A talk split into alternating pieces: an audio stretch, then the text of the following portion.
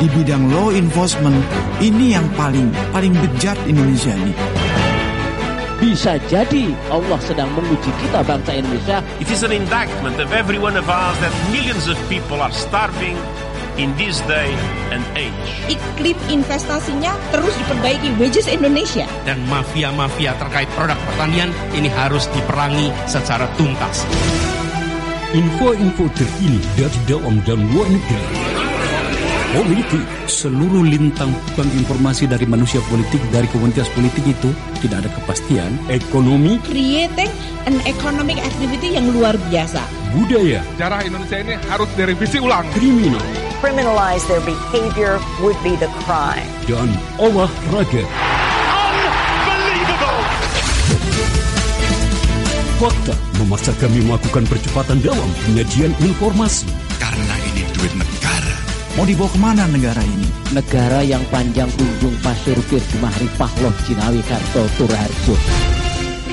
Disuarakan melalui AM 729. Inilah topik berita.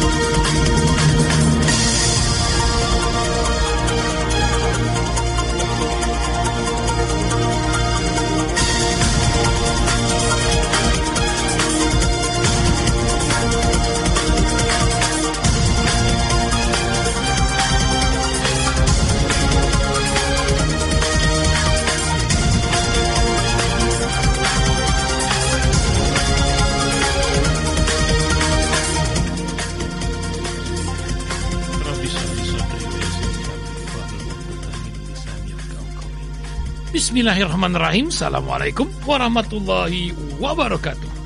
Para pendengar radio di mana pun Anda berada Apa kabar di pagi yang penuh berkah ini? Edisi topik berita Rabu 12 Rajab 1445 Hijriah Bertepatan dengan 24 Januari 2024 Ya para pendengar radio di mana pun anda berada Kalau kita hitung mundur cing Ramadan berapa hari lagi? 47 hari lagi ya. Ada 48 juga yang 11 Maret ya.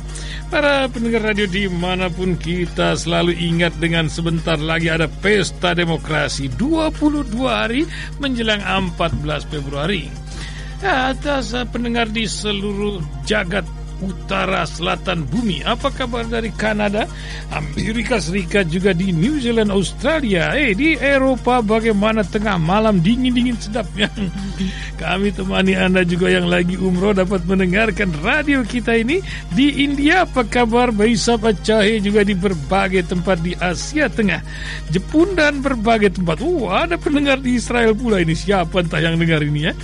Kita tersampaikan kabar untuk pendengar setia kami di Sigli Aceh Megapun FM terus berkumandang Begitu juga di Batam ada Sheila FM yang terus berkumandang pula hingga ke Singapura dan Johor. Eh, apa kabar Mak Cik, Pak Cik di sana? Sehat selalu ya.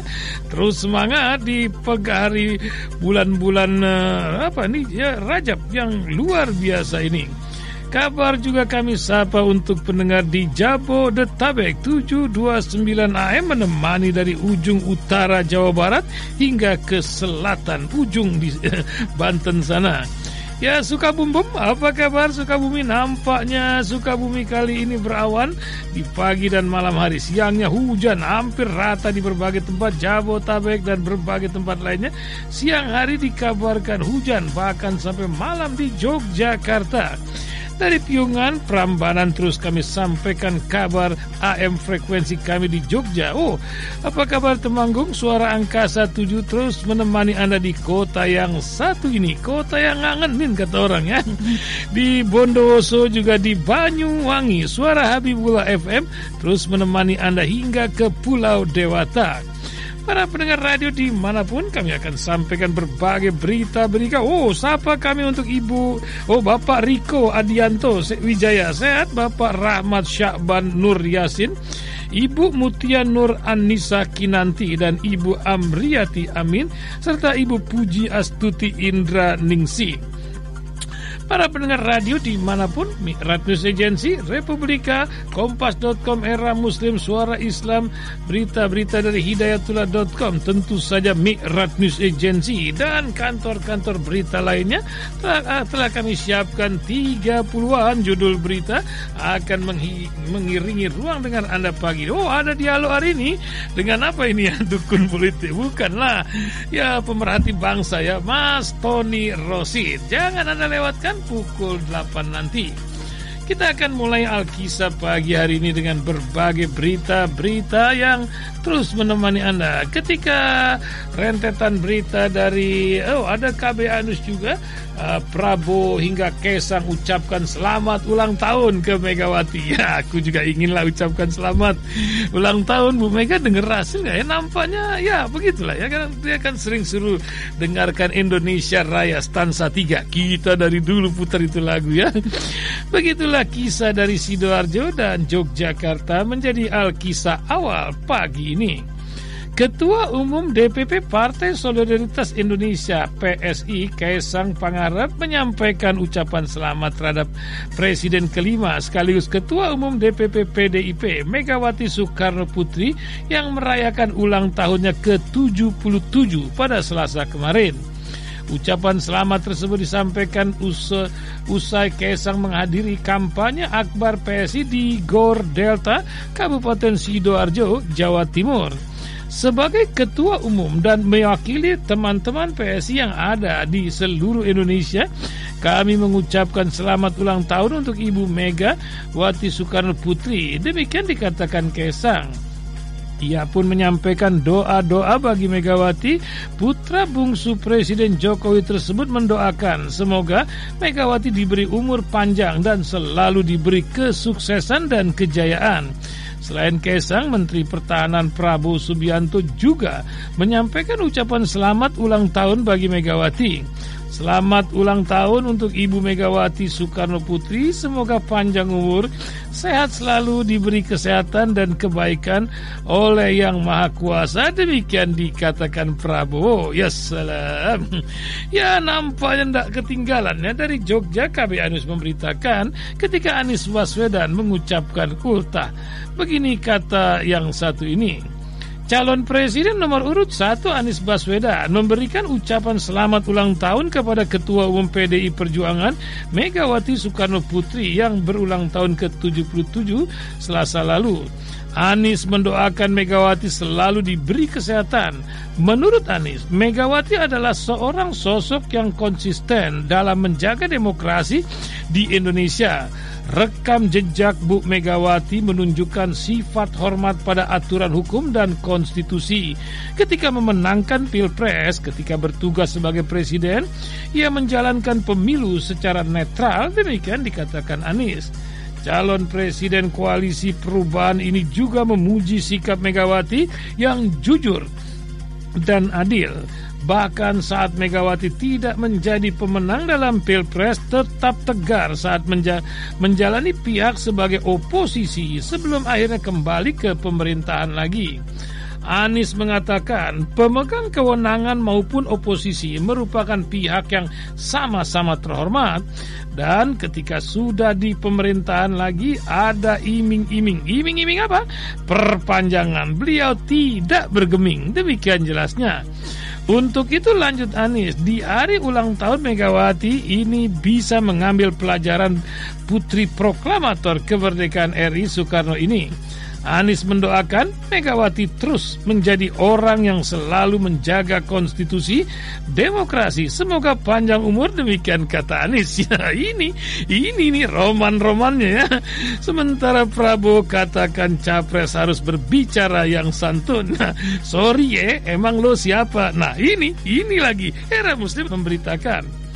Capres nomor urut 2 Prabowo Subianto menyapa dan mendengar langsung curhatan tukang bakso di kota Bekasi pada Senin kemarin. Dalam kesempatan tersebut Prabowo ditemani oleh Ketua TKN Rosan Roslani. Saya dari Jogja dan eh, saya dari Jogja dan ungkap Prabowo dalam sambutannya kepada para tukang bakso yang hadir. Dalam sambutannya Prabowo nampak sangat mengebu-gebu. Dalam kesempatan tersebut Prabowo sempat menyinggung pernyataan yang menyebutkan pemimpin tidak hanya harus santun tetapi juga harus stabil emosionalnya. Tapi saya harus hati-hati kata Pak Prabowo calon presiden harus bicaranya yang santun dong. Nggak boleh ngomong keras-keras. Jelasnya. Namun Prabowo Subianto memberikan respon dengan kata-kata andalannya lalu disambut oleh para simpatisan yang bersemangat dengan kehadiran expert. Sorry ye, emang gue pikirin, emang lo siapa, kata Prabowo. Ya salah, begitulah Alkisah yang satu ini. Gimik cing, gimik. Tapi ini satu lain lagi kisah ketika Jokowi minta tak serang personal saat debat. Begini Alkisah dari Direktur Eksekutif Foxpol Center Research dan Consulting Pangi Sarwi Caniago. Ia menilai himbauan Presiden Joko Widodo alias Jokowi untuk tidak menyerang secara personal dalam debat Capres-Cawapres dilanggar oleh putra sulungnya Gibran Rangka Buming Raka. Menurut dia, Gibran menggunakan kata-kata merendahkan dalam debat Cawapres di JCC Senayan pada Ahad 21 Januari lalu. Pangi berujar, Jokowi pernah menyoroti kurangnya substansi dalam debat capres pada 7 Januari lalu, serta mencela adanya serangan personel. Jokowi menyatakan bahwa debat perlu diatur dengan lebih baik agar memberikan edukasi kepada masyarakat. Namun dia menilai kritik itu justru dikangkangi oleh Gibran. Ini adalah paradoks yang sangat ironis, demikian ujar beliau. Menurut Pangi, Gibran telah melanggar himbauan Jokowi dengan menyampaikan kata-kata merendahkan. Gibran antara lain menyinggung catatan Muhaimin Iskandar, namun tim dibaliknya dan tak menjelekan istilah karena eh, karena menganggap Mahfud MD seorang profesor. Kita harus mengembalikan kembali etika yang hilang dalam forum debat yang semestinya lebih bermartabat. Demikian ujar beliau, martabat cing bukan martabaknya. Para pendengar radio di mana pun sementara dilecehkan Gibran Mahfud tetap hormati marwah debat. Cawapres nomor urut 2 Gibran Rangka Buming Raka tampil sangat jelek dalam debat Cawapres yang digelar KPU, DKI, KPU di Jakarta Ahad kemarin.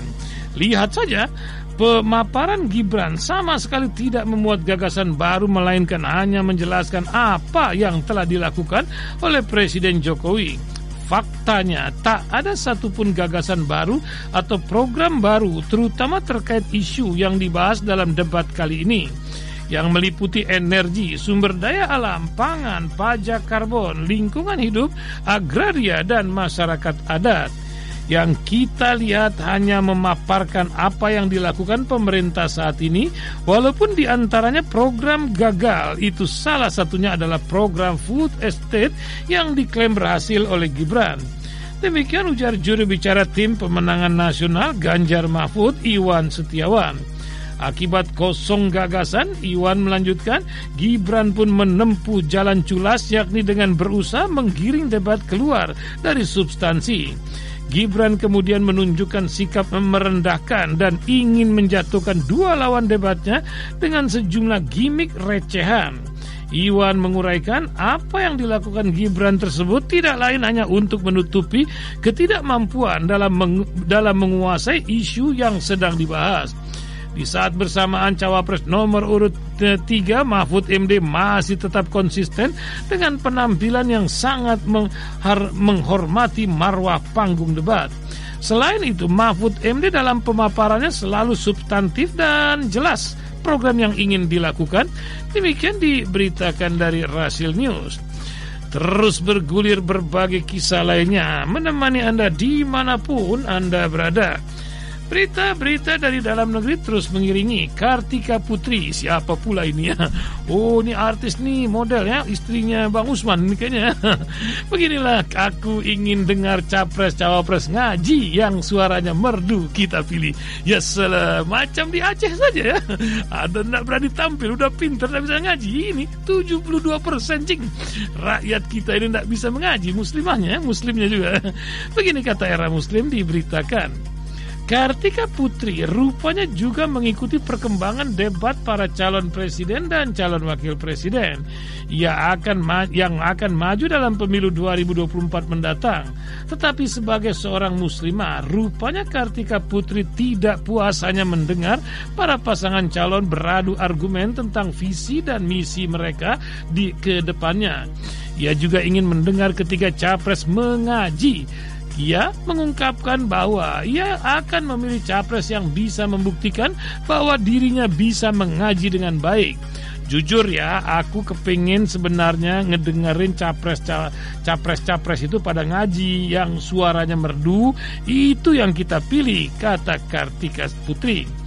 Kartika akan melihat capres mana yang suaranya paling merdu ketika sedang mengaji. Menurutnya, Seorang yang bisa mengaji dengan suara merdu berarti orang yang ter tersebut sudah biasa membaca Al-Quran. Ia menilai orang dengan kemampuan tersebut berarti merupakan sosok yang lebih bijaksana, amanah, mementingkan rakyat dan tidak akan meleceh, melenceng dari tanggung jawabnya sebagai pemimpin bangsa. Karena pasti udah biasa baca Al-Quran. Orang yang sudah biasa baca Al-Quran Insya Allah bijaksana Amanah? Hatinya lembut nggak keras. Memikirkan rakyat Takut sama Allah Melakukan hal-hal zolim Dijaga sama Allah. Demikian kata Kartika Putri. Oh gitu ya. Ya begitulah kisah-kisah yang satu ini kita lanjut lagi ketika Boy Toher mengklaim Oh nampaknya banyak gajah-gajah di grup Jarum Sampurna Adaro hingga perempuan terkaya di RI siap menangkan Prabowo Gibran. Begitu Tempo.com mengabarkan. Giralbadi Tahir alias Boy Tohir mengklaim bahwa sepertiga penyumbang perekonomian di tanah air siap membantu memenangkan pasangan Prabowo Subianto Gibran Rangka Buming Raka sekali putaran. Hal itu disampaikan Boy Toyer dalam kapasitasnya yang mewakili relawan Erick Thohir, alumnus Amerika Serikat alias ETAS di kawasan Senayan 22 Januari lalu. Dalam kesempatan itu para relawan yang berjumlah lebih dari 100 orang itu mengatakan dukungannya untuk Prabowo Gibran di pemilihan presiden 2024. Boy Tohir juga menyebutkan meskipun kelihatannya sedikit, tapi para relawan tersebut mempresentasikan perekonomian Indonesia yang cukup besar. Jadi kalau mereka-mereka mulai dari Jarum Group, Sampurna Group, Adaro Group, siapa lagi? Pokoknya grup-grup semua yang ada di sini. Ada Ninin, the richest wanita di Indonesia, in Indonesia dan semuanya. Boy Tohir adalah kakak dari Erick Thohir yang saat ini aktif menjabat sebagai Menteri BUMN. Ia juga adalah CEO PT Adaro Energi TBK. Ya salam. Nah ini, ini dia ya. Ya nampaknya, oh nampaknya 100 orang cing. Kita lihat saja Alkisah terus bergulir. Oh, sementara uh, sementara urusan makan apa apa dapur umum. Kalau tidak salah ada berita dapur umum itu kita sandingkan dengan yang satu ini. Para pendengar radio kita lanjut lagi Alkisah berbagai cerita lainnya di pagi hari ini. Ya kita lanjut tentang uh, tentang nikel. Uh nampaknya harga nikel anjlok. Tom Lembong mengatakan gegara hilirisasi R yang ugal-ugalan. Nah ini, ini dia. CNBC mengabarkan Co-Captain Timnas pasangan calon presiden dan calon wakil calon wakil presiden Anies Baswedan Muhammad Iskandar Thomas Lembong alias Tom Lembong mengungkapkan harga nikel dunia yang anjlok saat ini dikarenakan hilirisasi nikel di Indonesia yang dinilai ugal-ugalan. Perlu diketahui harga nikel dunia jatuh mendekati posisi terendah dalam tiga tahun terakhir. Penurunan ini dinilai akibat pasokan global kebanjiran nikel dari Indonesia. Pada Senin lalu harga nikel dunia kontrak 3 bulan tercatat 16.036 per ton US dollar tetapi posisi ini adalah merupakan yang terendah sejak April 2021. Tom Lembong mengungkapkan bahwa proses hilirisasi yang dilakukan di Indonesia bak senjata makan tuan yang mana berujung pada merugikan Indonesia sendiri. Yang kita yang kita anti adalah hilirisasi yang tadi disebut oleh Pak Muhaimin yang ugal-ugalan berujung pada konyol karena senjata makan tuan. Saking gencarnya menggenjot smelter nikel, kemudian membanjiri dunia dengan suplai nikel sambil sampai harganya anjlok. Demikian ungkap Ton. Namun begitu dia menyebutkan bahwa program hilirisasi masih menjadi visi misi dari paslon Amin. Dengan begitu, Tom Lembong mengungkapkan pihaknya tidak anti hilirisasi, namun hal itu akan dilakukan dengan tidak ugal-ugalan. Nah ini, ini, kerja-kerja-kerja, mikirnya taran-tarannya. Mari terus sampaikan kabar tentang data cing data, big data, apa pula ini? Menurut Continuum Institute for Development of Economic and Finance Indef, Iskandar Muhaimin atau Cak Imin memenangkan peringkat pertama sebagai calon wakil presiden dengan performa terbaik di media sosial setelah debat kedua pada 21 Januari lalu. Wahyu Tripurnomo dalam diskusi daring di Jakarta mengungkapkan bahwa netizen memberikan skor positif sebesar 73,97 persen untuk Caimin. Caimin dinilai paling positif karena di karena di dalam debat semalam itu dia dinilai sangat improve dibandingkan debat cawapres sebelumnya dinilai lebih menguasai seperti lebih mempersiapkan materi debatnya Pangkas Wahyu. Wahyu menyebutkan bahwa penilaian positif terhadap Cak Imin disebabkan oleh peningkatan performa dalam debat tersebut di mana dia dinilai lebih menguasai dan lebih mempersiapkan materi debatnya Profesor Mahfud MD menduduki posisi kedua dengan skor 69,02 persen. Sementara cawapres pasangan 02 Gibran mendapat posisi red, rating terendah sebesar 49,65 persen dengan kapabilitasnya sebagai seorang akademisi dan juga kemudian beliau sudah menjabat di berbagai bidang pemerintahan dari segi jawaban dan sebagainya dinilai netizen sebagai sesuatu yang berkelas demikian jelasnya Para pendengar radio di mana pun berita-berita dari dalam negeri terus berkumandang ke ruang dengar Anda di pagi hari ini. Kita lanjut lagi Alkisah calon presiden nomor urut 3 Ganjar Pranowo yakin PBNU netral. Nah ini ya macam kopling netral tapi di turunan cinga atau tanjakan. Nah sabar ganjal kayu dikit. Nah, sementara calon presiden nomor urut 3 Ganjar Pranowo menyatakan keyakinannya bahwa pengurus besar Nahdlatul Ulama akan menjaga netralitasnya sepenuh hati dalam pemilihan umum 2024. Ganjar menanggapi pernyataan cendikiawan NU Nadir Syah Hussein terkait dengan potensi dukungan internal NU untuk pasangan calon nomor urut 2 Prabowo Gibran Rakabumi. Saya yakin PBNU dapat menjaga netralitas dengan sepenuh hati dan sejujur-jujurnya demikian ujar Ganjar usai pertemuan dengan jajaran tim pemenangan daerah di gedung Korpri Sidomukti, kota Salatiga, tempat Ganjar menyatakan bahwa meskipun belum mendengarkan pernyataan Gus Nadir, dia merasakan bahwa NU hadir di berbagai tempat.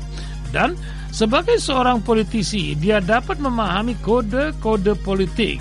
Selain itu, Ganjar meyakini bahwa Ketua Umum PBNU Kiai Haji Yahya Khalil Stagov akan menjalankan netralitasnya dengan baik. Ya kita lanjut lagi berbagi kisah lainnya. Kalau tadi ada banyak orang tajir ya berjanji akan me, men, apa, mem, mendukung calon tertentu. Nah kali ini ada dapur umuncing TPS yang sudah ada TPS masing-masing di rumahnya dapur umumnya di mana. Beginilah kisah dari rakyatmerdeka.co. Tim pemenangan nasional Anies Muhaimin bakal mengerahkan kekuatan penuh menutup celah kecurangan pada saat pemungutan dan penghitungan suara di TPS. Salah satunya dengan membuka dapur umum. Hal itu dilakukan sebagai mitigasi agar konsentrasi para saksi dan petugas di TPS tidak terganggu karena kesulitan mendapatkan makanan. Hal itu diutarakan oleh Wakil Kepala Pelatih Timnas Amin, Tamsil Dinrung saat memberikan pengarahan dalam apel siaga nasional relawan saksi di Hotel Nam Center Kemayoran pada akhir pekan lalu. Deputi Saksi dan Pengorganisasian Timnas Amin akan membangun dapur umum di setiap 10 sampai 20 TPS. Diperkirakan sebanyak 50 ribu dapur umum akan didirikan di seluruh Indonesia, demikian ungkap Tamsil. Menurutnya dapur umum ini terintegrasi dengan sek dengan saksi berlapis yang mempersiap yang mempersiapkan dirinya di seluruh Indonesia demikian ungkap Tamsil. Menurutnya dapur ini terintegrasi dengan saksi berlapis yang dipersiapkan oleh paslon nomor urut 1 Anies Muhaimin. Dapur umum itu nantinya jadi jantung suplai logistik bagi para saksi Amin. Menurut Ketua Deputi Saksi dan Pengorganisasian itu, dapur umum itu bisa juga dimanfaatkan oleh petugas KPPS maupun saksi dari paslon lain. Keberadaan dapur umum di sekitar TPS merupakan bukti keseriusan Timnas Amin dalam mewujudkan pilpres yang bersih dan berkualitas. Ia berharap peristiwa banyaknya petugas TPS yang meninggal dunia saat bertugas di pemilu 2019 tidak terulang. Menurut Tamsil, sejumlah organisasi masyarakat pun menyatakan kesiapannya berpartisipasi untuk mengawal dapur umum. Jaga-jaga cing, jangan sampai dikasih broklak lagi atau macam-macam lah kisah ya. Ya begitulah kisah makanan. Siapa Anda adalah apa yang Anda makan. Ah, nampaknya masih dari KB Anus mengabarkan. Kampanye Akbar Cawapres nomor urut 1 Muhammad Iskandar di Jawa Barat pada Selasa kemarin banyak dihiasi oleh berbagai atribut partai termasuk spanduk dan banner yang bertuliskan beragam janji politik pasangan Anies, Mu Anies Muhaimin. Di antaranya adalah beasiswa kuliah gratis untuk keluarga miskin dan insentif guru ngaji yang telah dibuat dan dipasang oleh para relawan Partai Kebangkitan Bangsa. Pasangan Amin memang memberikan perhatian khusus kepada sektor pendidikan, terutama pendidikan bagi masyarakat yang kurang mampu.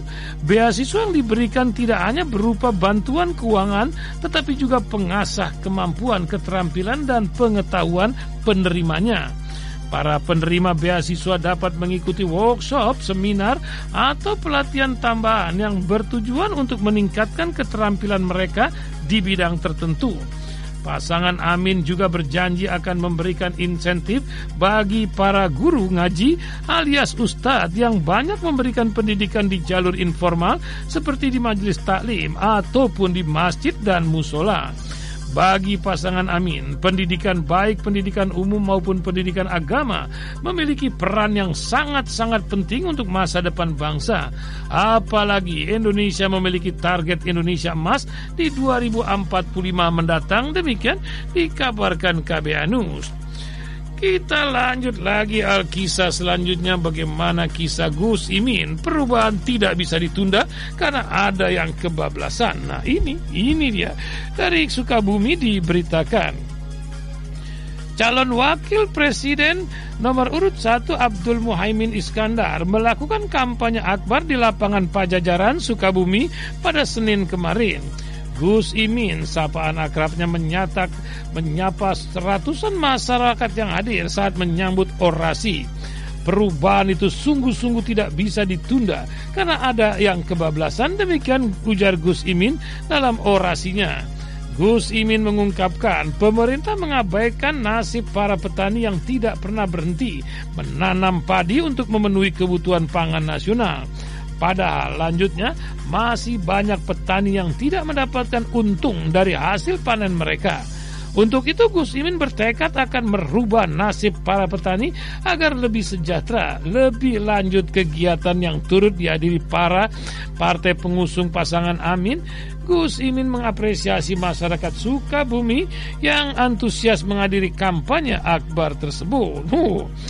Ya begitulah kisah yang satu ini melanjutkan dengan sebuah survei dari Bloomberg dikabarkan KBA News. Unggulnya Anies Baswedan dibanding calon presiden lainnya dalam survei Bloomberg terhadap 17 ekonom dunia menegaskan besarnya harapan dunia terhadap Anies sebagai presiden Indonesia yang terpilih pada Pilpres 2024 ini. Karena responden survei tersebut juga adalah orang-orang yang berpengaruh di dunia, maka survei Bloomberg tersebut menegaskan bahwa Pak Anies layak menjadi pemimpin dunia. Salah satu pintu masuknya ya jadi presiden di Indonesia tahun ini. Demikian ujar Dr. Robi Nurhadi, dosen hubungan internasional FISIP Universitas Nasional. Survei Bloomberg tersebut selain dapat dipercaya juga kredibel. Analis dan pengaruhnya kuat di dunia. Semestinya hasil survei Bloomberg tersebut membuka mata para pengusaha di Indonesia bahwa akan lebih baik perekonomian bagi semua kalau Anies jadi presiden. Mestinya mereka mendukung Pak Anies tam, tambah Kepala Pusat Peneliti dan Pengembangan Masyarakat P3M Universitas Nasional tersebut. Analisa mode media ekonomi dan bisnis yang berbasis di Amerika Serikat tersebut menyebutkan bahwa apabila Indonesia dipimpin oleh Anies Baswedan, perekonomiannya akan tumbuh di atas 5 persen. Anies juga dinilai lebih cocok menjadi pengganti Joko Widodo dibanding Prabowo bahkan 58,8 persen responden menilai akan ada dampak positif dengan adanya politik di, politik dinasti yang membersamai Prabowo Subianto. Demikian dikabarkan uh, akan ada dampak negatif dengan adanya politik dinasti yang membersamai Prabowo Subianto. Demikian mas maksud kata tak sampai diucap.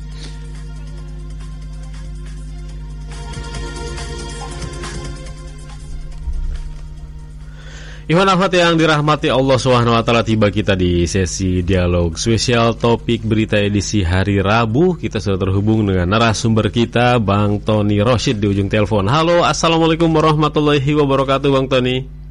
Waalaikumsalam warahmatullahi wabarakatuh Mas Angga. Bagaimana kabar sehat pagi hari ini ya? Alhamdulillah sehat walafiat, ya. suasana langit cerah, langit Indonesia cerah. yang sering kali mendung. Yes. Tapi masih ada mendung-mendungnya ini sepertinya gitu ya. Mudah-mudahan ini akan yeah. cerah terus dan uh, kita akan yeah. mengangkat beberapa hal di pagi hari ini selama 30 menit ke depan Bang Tony di antaranya yang pertama jelas ya kita ingin melihat bagaimana pandangan Bang Tony dari hasil uh, debat cawapres yang kedua atau debat pemilu capres yang keempat gitu ya kemarin beberapa hal yang disoroti kalau Bang Tony itu menggaris bawahinya apa walaupun ramai banget sampai hari ini pun masih ada trending-trendingnya mengenai gimmick mengenai yang lain-lainnya gitu ya. Lalu yang kedua juga saya ingin menyoroti ketika trending hari ini kan yang keempat tuh kalau di X Twitter gitu ya mengenai Menko Polhukam. Ini kaitannya dengan bagaimana menteri-menteri yang tumpang tindih ini yang terjadi di di Indonesia saat ini ketika ya, banyak menteri-menteri yang mereka menjadi apa ya menjadi menjadi tim ses menjadi jubir gitu ya terlibat dalam semua konsultasi dan juga kampanye-kampanye politik. Lalu uh, yang uh, ketiga kita juga ingin uh, menyoroti uh, bagaimana sebenarnya masyarakat ini nanti sampai menjelang uh, pemilu gitu ya betul-betul uh, memilih dengan hati nurani. Sebenarnya apa sih yang harus dilakukan oleh masyarakat ini? Baik Bang Tony. Memulai dialog kita di pagi hari ini bagaimana ulasan atau yang digarisbawahi mengenai debat cawapres kemarin? Ya debat cawapres kemarin apa ya saya sering kali malah uh, harus menarik nafas dulu sebelum bicara karena apa yang terjadi kemarin hmm. itu tidak unpredictable, unpredictable, tidak nyangka bahwa hmm. itu akan terjadi. Kok bisa ya? Kan menge sesuatu yang mengejutkan. Kaget ya? Kalau ya? sebelumnya dari pihak 02 bilang bahwa nanti debat akan ada yang mengejutkan. Hmm kita berpikir positif, hmm. ada harapan hmm. Hmm. karena kita lihat debat pertama Gibran kan cukup bagus Hmm, hmm. dengan persiapan yang matang ketika yang lain itu masih sibuk dengan eh, undangan talkshow TV Gibran mandiri untuk betul-betul mempersiapkan ketika debat pertama ya eh, menang dalam banyak hal. Secara psikologi menang karena anak presiden gitu kan. Yang lain itu Muhaimin punya tiga menteri atau sekarang tinggal dua menteri di kabinet Pak Jokowi. Ada beban di situ. Pak Mahfud masih menjadi menterinya Pak Jokowi. Ya takut-takut bisa dipecat kalau ada omongan yang tidak enak kepada sang putra mahkota. Nah, terus itu di ada beban psikologi ya. Akhirnya Gibran begitu persiapannya matang kemudian secara psikologi oh, sangat confidence ya cukup bagus kemarin kita sempat berharap wah ini akan lebih bagus lagi karena akan ada kejutan baru. Eh ternyata ya eh, kualitas Gibran dalam konteks materi itu tidak sebagus yang pertama. Mungkin bukan bidangnya ya. Iya, yang pertama kan memang itu tentang eh, eh, IT ya. Tentang eh, apa eh, untuk anak-anak muda anak-anak milenial anak-anak muda seperti Gibran cocok lah kalau bicara tentang eh, IT ya. Eh, sementara Pak Mahfud dan ini kan Muhaimin itu adalah tokoh yang sudah di atas 50 tahunan. Bahkan Pak Mahfud itu 67 tahun usianya. Ya. tetapi ketika bicara tentang pertanian tentu atau tentang desa ya Muhaimin lebih jago. Karena selalu punya jatah menteri di da- daerah tertinggal desa tertinggal. Ya, tuh. ah, ya. Ya, soal materi ya, eh, saya lihat Muhaimin makin bagus. Eh, Pak Mahfud mulai mengimbangi. Gibran itu keteteran ya. Eh, banyak bicara seperti meyakinkan tetapi juga kemudian dikonfirmasi oleh para ahli banyak bersalahan juga ya. Eh, di sini ini ini ini satu hal masih bisa diperdebatkan cukup panjang tetapi ada grid yang turun dari sisi bobot materinya ya dari pertanyaan maupun kan. Tetapi ada beberapa hal yang menjadi catatan. Yang pertama Gibran mengulang kesuksesan di awal dengan memojokkan melalui istilah singkatan atau istilah yang membuat eh, sulit untuk dipahami oleh lawannya. Nah, di situlah kemudian Gibran ingin menarik di atas kesulitan ketidakpahaman soal istilah. Nah, tapi Caimin cerdas. Caimin kemudian mengkat. Ini emang tebak-tebakan. Kalau tebak-tebakan itu SD SMP. Eh, mestinya kalau calon pemimpin itu bicara dan diskusinya pada level selesai. Ah, ke- ke- ketutup ini Gibran gitu kan. Itu itu satu. Jadi mencoba untuk mengulang kesuksesan eh, eh, di debat pertama dalam rangka memojokkan dengan istilah kepada lawannya udah kemudian itu tidak tidak berhasil. Itu catatan yang pertama. Kemudian catatan yang kedua ya Gibran itu offset keluar dari konteks ya. Iya. Ketika bicara uh, mengkritik Caimin, Caimin sekarang percaya diri sampai bi- apa bi- eh, melihat contekan terus. Ini kan offset.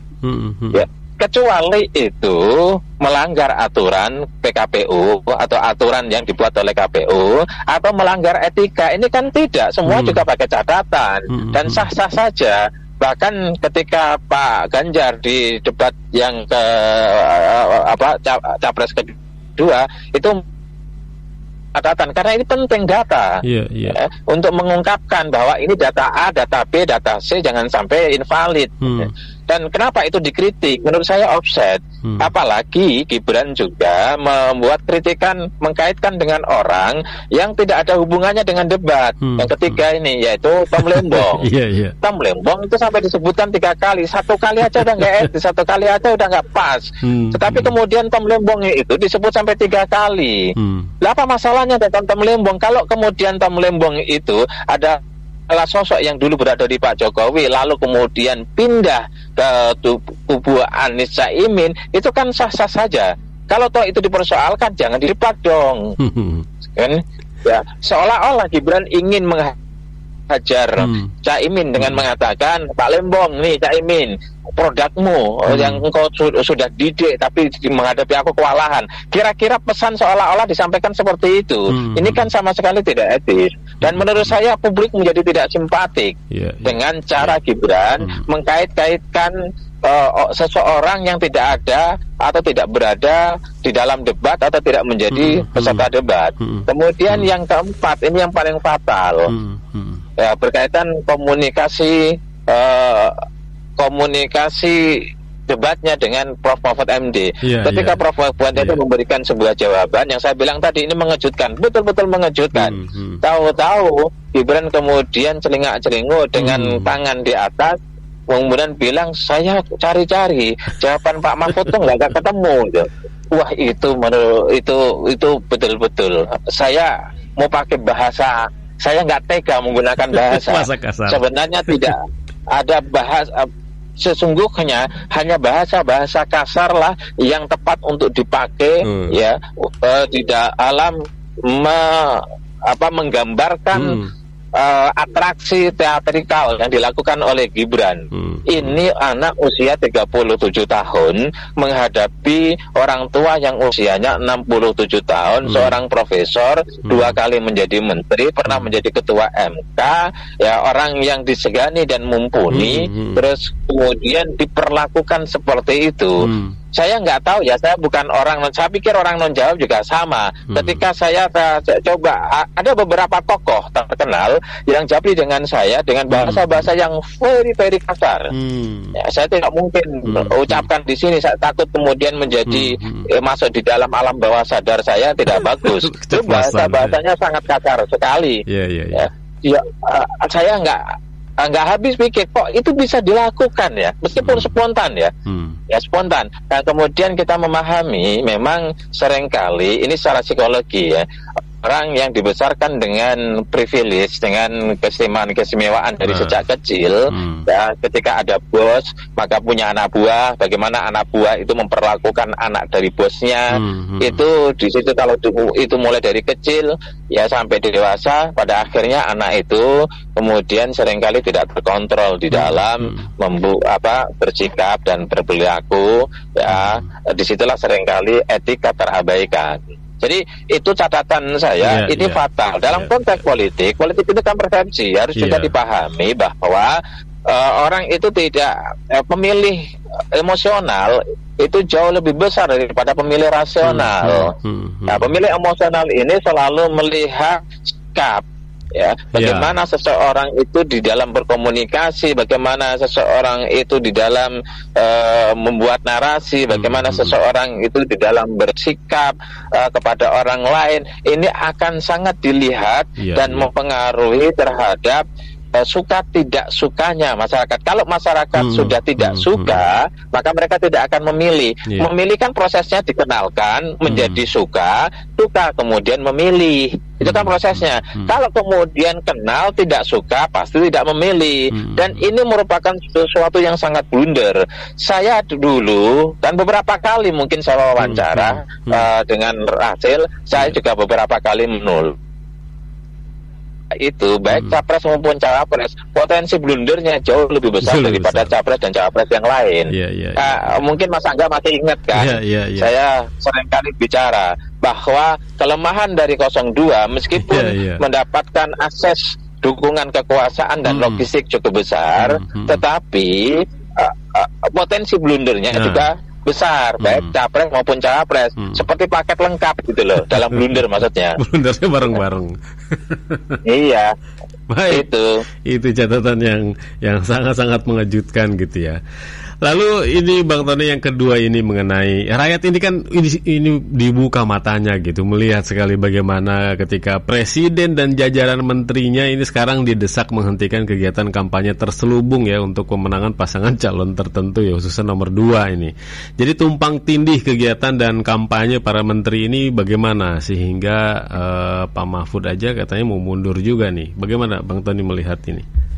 Iya, menurut ini kepres yang ada dua kesalahan. Hmm, Satu, hmm. kepres yang cacat, cacat etis maksudnya. Hmm. kenapa orang itu di, eh, tidak disuruh mundur ketika mereka sedang berkampanye. Iya, iya, iya. Otomatis mereka akan menggunakan uh, apa fasilitas negara untuk hmm. berkampanye hmm. itu. Hmm. Kapan dia hadir? Misal satu contoh yang terjadi hmm. ketika hmm. Prabowo datang membagi-bagi susu atau bagi bagi sesuatu lah hmm. kepada masyarakat di Cilincing itu. Hmm. Ketika hmm. dia pro, protes, kenapa Menhan kok bagi-bagi yeah, iya. itu? Yeah. Itu kan pekerjaannya hmm. Mensos itu uh, apa? Uh, kenapa ada money politik gitu loh? Hmm, kenapa kok hmm. capres itu bagi-bagi? Hmm. Apa jawabannya dari timnya? Hmm. Oh ini Menhan, bukan oh. capres. Uh, kapan dia dari capres? kapan dari Menhan? itu kan iya. melekat. Iya iya. Akhirnya fasilitas negara dipakai. Maksud hmm. saya, ketika kepres itu diterbitkan oleh presiden, di mana uh, seorang calon presiden atau calon wakil presiden boleh hmm. cuti, hmm. istilahnya hmm. boleh cuti, hmm. tidak harus mundur tapi boleh cuti. Ini cacat etis. Iya, iya. Ya, tadi iya. kenapa? Karena mereka akan punya peluang yang cukup besar menggunakan hmm. fasilitas hmm. negara untuk berkampanye untuk kepentingan dirinya sendiri. Ini kan nggak boleh. Hmm. Ini ini menurut saya ini cacat ya. Cacat tidak secara yuridis ya. Yeah, ya yeah, berhak yeah. presiden mungkin uh, menerbitkan kuasa, tapi cacat secara etis karena membuka ruang begitu luas hmm. untuk hmm. mereka menggunakan fasilitas negara untuk kepentingan-kepentingan hmm.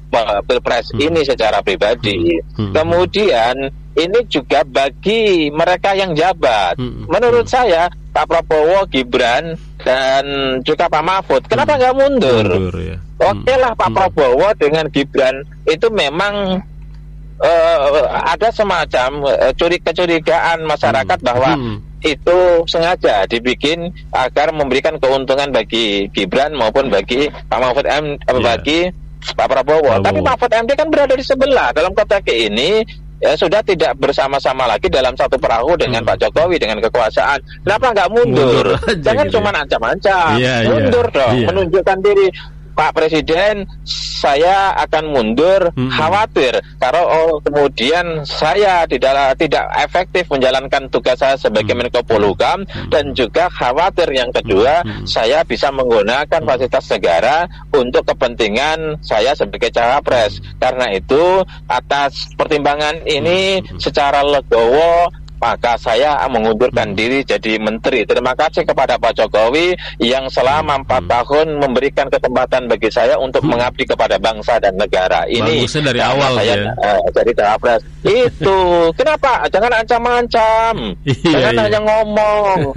jadi kalau dalam konteks ini Pak Mahfud juga akhirnya ketika orang mengkritik Pak Prabowo menggunakan fasilitas negara, uh. tim 02 tinggal ngomong kan sering kali kemudian memberikan jawaban. Yeah, ya yeah. tidak hanya kami, itu Pak Mahfud juga. Kalau Anda menginginkan untuk mundur, ya Pak Mahfud juga gimana itu? Hmm. Kan seperti itu. Hmm ya menurut saya akan sangat bijak hmm. ya hmm. kalau belum terlambat menurut saya mundur hmm. tapi kalau takut kalah kalau mundur sudah mundur kalah ya itu tidak bukan negarawan itu iya, iya, ya iya. nggak gentle sebagai uh, seorang negarawan tidak ya, siap bertarung ya saya mundur saya tidak ingin uh, selalu uh, sering cuti meninggalkan pekerjaan dan yeah. tugas saya sebagai yeah. Menko Polhukam dan saya tidak ingin menggunakan fasilitas negara mm. untuk kampanye saya mm. karena mm. ini haram mm. itu kan yeah, rasanya. Yeah, yeah, yeah, saya yeah. pikir kalau Pak Mahfud tegas seperti itu ini ini akan menjadi uh, baik. Betul, Tetapi betul. memang ya aturan apa yang tidak diubah untuk sebuah kepentingan? Hmm. Itu masalahnya di nah, Indonesia. Itulah, itulah. Maka kita sulit membuat uh, me, me, mem, apa me, menciptakan karakter hmm. uh, kenegarawanan yang baik negeri ini karena sistem selalu dirusak melalui undang-undang selalu berganti-ganti hmm. sesuai hmm. yang disesuaikan dengan kepentingan-kepentingan mereka hmm. yang hmm. bisa mengakses yeah, yeah, uh, yeah, legislator yeah. maupun mereka yang bisa uh, punya kepentingan untuk membuat undang-undang itu sendiri hmm. atau mengubah undang-undang hmm. itu sendiri. Ini hmm. karakter itu terbentuk dari sistem. Ya, yeah, yeah, gambaran yeah. Pak, gambaran sederhana atau analogi sederhananya, kalau ada orang kemudian naik hmm. motor hmm. lalu uh, di lampu merah nyebrang padahal ada CCTV dipastikan akan ditilang, hmm. maka satu minggu efektif itu dilakukan, nggak ada itu setelah eh, satu bulan hmm. dia di efektif dilakukan, hmm. diberlakukan, nggak ada itu bulan ke bulan depannya itu ada orang yang berani melanggar lampu merah. Iya iya iya. Ya, ya. ya. Hmm. ini ini ini akhirnya kalau kalau aturan itu ditegaskan menjadi hmm. sebuah sistem hmm. yang efeknya adalah ini hmm. akan melahirkan sebuah karakter hmm. bangsa yang baik. Hmm. Ah, kenapa karakter hmm. bangsa kita suka nyerobot, suka nah, instan, nah, suka semaunya, nah. bisa ugal-ugalan? Ya karena memang aturan itu suka diubah-ubah. Ganti pemimpin diubah, ya, ya. kepentingan ini diubah, ada pelanggaran. Hmm bukan orang itu kemudian dikasih punishment aturannya yang diubah supaya Aturan yang, yang dilanggar itu sesuai seleranya itu kan dia hebatnya hmm. Hebatnya negara kita kan itu. Ya. Hebatnya gitu ya iya hebat ini nah. jarang-jarang loh ditemukan di negara yang lain itu ada bahkan di negara kan, lainnya hebat itu. Hmm. Iya, hebat itu. Nah, Bang kok Tony. bisa gitu. Ya? Iya, iya, kok bisa gitu. Nah, kaitannya dengan itu juga, kaitannya dengan itu juga pengamat sudah banyak yang uh, mengatakan dan juga mengingatkan gitu ya, aturannya dilanggar jelas-jelas dan dan yang punya wewenang juga untuk memberikan sanksi KPU, Bawaslu juga belum menindak tegas gitu kan. Banyak pelanggaran-pelanggaran itu tuh nggak berani gitu. Akhirnya iya, eh, jadi nah, hmm. uh, KPU Bawaslu beginilah proses untuk mendaftar sebagai KPU itu kan melalui partai. Hmm di, di DPR hmm. itu itu didukung sana dukung sini yeah. si iya. A itu sebenarnya orangnya partai yeah, yeah, partai yeah. satu yeah. uh, si B orangnya partai dua hmm. si C hmm. partai tiga hmm. ya pada akhirnya sampai tingkat bawah akan seperti itu hmm. bahkan saya mendengar ada kawan saya ditawari hmm. ini kawan saya seorang akademisi hmm. ditawari untuk menjadi uh, tim penyeleksi KPU. Hmm, hmm. Ya, kemudian dia dibilangin Pak, Bapak, kami akan uh, jadikan Bapak untuk menjadi tim seleksi KPU, tapi kami nitip A, B, C dari kami itu loh. Kawan hmm. saya nolak, oh nggak hmm. bisa hmm. kalau uh, kamu angkat saya untuk itu tapi dengan titipan nggak bisa. Hmm. Artinya proses itu jalan dari awal, oh. dari hulu. Iya iya iya. Ya kalau hulunya itu nggak beres, begitu, ya, ya hilirnya nggak beres. Iya, iya. Lahirlah oknum-oknum KPU. Pertanyaan uh, uh, uh. masyarakatnya, uh, uh. oknum kok banyak ya, nah, gitu kan? Itu, Indonesia itu. itu kan paling suka bicara tentang oknum, hmm. tapi jumlah oknumnya lebih banyak daripada, daripada yang tidak oknum. tidak oknum. Nah ini masalah oh. ini. Ini masalahnya. Uh, uh, uh, Kenapa? Ini bermasalah dulu dari hmm. hulu. Kita hmm. memang betul-betul dalam hmm. konteks ya, dalam konteks ini mengabaikan etika. Hmm. Ya, yeah, ya. aturan itu yeah. bisa diterobos ya dengan cara-cara hmm. ada selalu ada ruang hmm. ya hmm. untuk menyiapkan orang-orang yang pada akhirnya melakukan hmm. uh, tugas-tugasnya dengan dengan salah atau menyalahgunakan hmm. tugas-tugasnya. Hmm. Ya kemudian kita temukan, do kok ada oknum Bawaslu kayak gitu. Yeah, yeah, iya. Loh, yeah, ini kok yeah. ada oknum Bawaslu. Akan hmm. jauh lebih baik, makanya hmm. dalam konteks ini sistem diperbaiki. Hmm. Caranya sistem itu seperti apa? Begini. Hmm. Jadi sistem sistem itu baik kalau tidak memberikan ruang atau terlalu sempit ruangnya untuk melakukan uh, pelanggaran. Hmm. Contoh misalnya kalau soal soal sistem ini kalau yang menjadi Bawaslu dan KPU itu adalah anggotanya masing-masing partai hmm. ya hmm. Hmm. itu kan terkontrol Misalnya ada sembilan partai, anggota KPU itu sepuluh, satu hmm. itu bukan itu non partai, yang sembilan itu adalah orang partai. Hmm. Kenapa hmm. orang partai? Nanti mereka punya suara yang satu. Nah, mereka kalau kemudian mengusung part, mengusung partai A, partai B, hmm. apa mengusung capres A, capres B, capres C, nah, itu mereka nggak bisa melakukan manipulasi, tidak bisa melakukan kecurangan. Kenapa? Terkontrol oleh orang di KPU-nya sendiri. Tidak memungkinkan juga Jadi, di di KPU juga pada bikin koalisi partai ntar itu orang kepentingan KPU-nya. Iya, nggak mungkin karena apa? ini misalnya di situ ada orang PKB, Ya. ada orang Nasdem, ada orang PKS, Hmm. di situ ada orang PDIP, kemudian ada P3. Hmm. Ya kalau kemudian PD, ya Ganjar mau melakukan kecurangan, udah terkontrol adalah 01 pengusung 01. Kalau kemudian di situ ada Gerindra, Golkar, kalau melakukan kecurangan maka terkontrol sama 0102 yang ada di dalam eh, KPU atau sebagai anggota KPU. Begitu juga Bawaslu, nggak bisa mereka kemudian membiarkan tetap apa ini pelanggaran ada temuan bisa diungkap. Akhirnya terkontrol. Nah, ini maksudnya sistem. Sistem inilah yang kemudian mempersempit ruang untuk mereka bersepakat melakukan kebusukan Iya, iya, iya. melakukan kecurangan. Kan begitu. Itu kalau memang punya niat baik ya. Contoh juga ini kan money politik dipersoalkan undang-undangnya Iya, ada bahwa iya. itu pidana tetapi Tapi tidak pernah efektif heeh. kenapa tidak pernah efektif ya karena sistemnya memberikan ruang Hmm. gimana cara eh, tidak memberikan ruang contoh misalnya ya contoh bahwa semua tempat apa namanya bahwa capres cawapres tidak boleh berkampanye Hmm. kecuali di TV. Cara kampanye di TV diatur oleh KPU. Iya. Masing-masing TV Iya. swasta itu mengambil tiga event, Hmm. satu, dua, tiga. Mereka talk show bicara aja tentang program. Hmm. Jadi masyarakat melihat perdebatan itu di TV. Hmm. Baru kemudian TV eh, resminya pada debat lima debat terakhir, Hmm. gitu kan? Lima debat terakhir. Gitu. Ya, Iya, ah, iya. ini yang tidak ada. Tidak boleh masang baliho kecuali KPU yang masang baliho. Nah. Baliho isinya apa? Gambar tiga capres cawapres, di bawahnya ada program-programnya masing-masing. Sehingga tidak bisa pasang baliho sendiri-sendiri. Kalau caleg silakan. gitu. Nah, ini untuk meminimalisir money politik. Jadi masyarakat akhirnya tidak disuguhin gimmicks, masyarakat tidak disuguhin pencitraan, tapi masyarakat disuguhin tentang gagasan. Nah, mereka ada di dalam adu gagasan, gitu. Gitu loh. Jadi namun ternyata ya, namun ternyata para Ya. politisi yang belum ataupun yang sudah menjadi pejabat itu tidak peduli gitu dengan demokrasi yang beretika, legasi sistem Ya. yang buruk karena hasrat kekuasaannya paling paling depan gitu yang mereka tunjukkan. Begitu kali Bang Tony. ya kalau mana kalau money politik itu dahsyat, habis 30 triliun misalnya, gimana nggak ngerampok? Ya. Kalau ada capres cawapres sudah menghalalkan cara dalam proses, hampir pasti 99,9 persen Persen. kalau tidak ada faktor X. Mereka juga akan menghalalkan cara. Iya, belum iya, berkuasa saja menghalalkan Sudah. semua cara Iya, iya, apalagi sudah berkuasa. Kan logika sederhananya begitu. Kan ada power dan corrupt Iya, gitu kan? Lord iya. Acton itu. Jadi kekuasaan itu cenderung korup kekuasaan itu cenderung menindas kekuasaan itu iya. cenderung oh, c- cenderung melakukan eh, sesuatu yang semena-mena.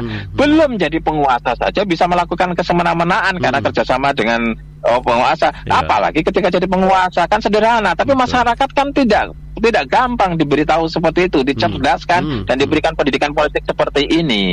Ini yang terjadi. Jadi sebenarnya kita bisa uh, memahami teori-teori ya. Kita bisa buat teori-teori teorinya uh, ketika apa uh, uh, kita melihat fakta-fakta di lapangan bahwa di antaranya salah satunya itu jadi kalau satu aturan itu longgar untuk melakukan kecurangan, maka terjadilah kecurangan. Iya, Ya, itu kalau ada orang maka waspadalah, waspadalah kan ada dulu itu istilah gitu kan.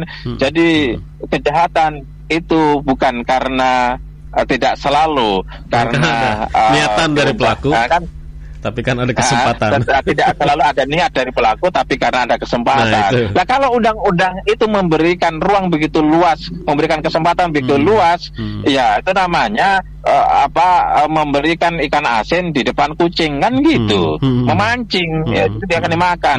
Itu itu itu satu teori yang bisa ditarik dari Hmm. dari pola eh, di dalam kecurangan yang selama ini terjadi. Ya, begitu juga money politik, Hmm. Iya, begitu iya, iya. kosnya sangat tinggi dalam eh, pilpres ini. Ya karena aturannya begitu longgar untuk terciptanya sebuah Hmm, apa kos ya besarnya high cost itu yang kemudian membuat orang eh, terjadi money politik. Coba tidak boleh capres-capres pasang baliho tidak boleh ya kalau yang pasang baliho adalah ini begitu juga ya eh, mereka nggak ca- caleg misalnya atau DPD tidak boleh pasang hmm. uh, yang pasang adalah KPU. Mereka menyetor uang misalnya kepada KPU hmm. ya untuk memasang baliho mereka. Uangnya hmm. tidak besar. Hmm. Nggak akan terjadi money politik. Siapa pun hmm. yang melakukan money politik didiskualifikasi. Jangan aturannya dibuat terstruktur, yeah. masif yeah. dan sistemik. Ya sampai kiamat hmm. nggak hmm. akan terjadi lah. Hmm. Hmm. Hmm. Gitu kan? ya. ya, ya, ya. Tuh, sudah catat dari aturan hmm. itu. Berarti melihat ini ya kontestasi politik yang seperti ini, demokrasi yang seperti ini, saya yakin banyak akademisi dan tokoh ini yang bukan hanya tadi tarik napas dalam-dalam dan juga mengelus data mengelus dadanya lama gitu ya. Tapi mereka juga kan harus uh, melakukan sesuatu gitu agar oh berarti ini harapannya adalah uh, rakyat membuka mata yang benar dan juga rakyat ini harus betul-betul menggunakan uh, hati nuraninya melihat sesuatu yang yang benar itu seperti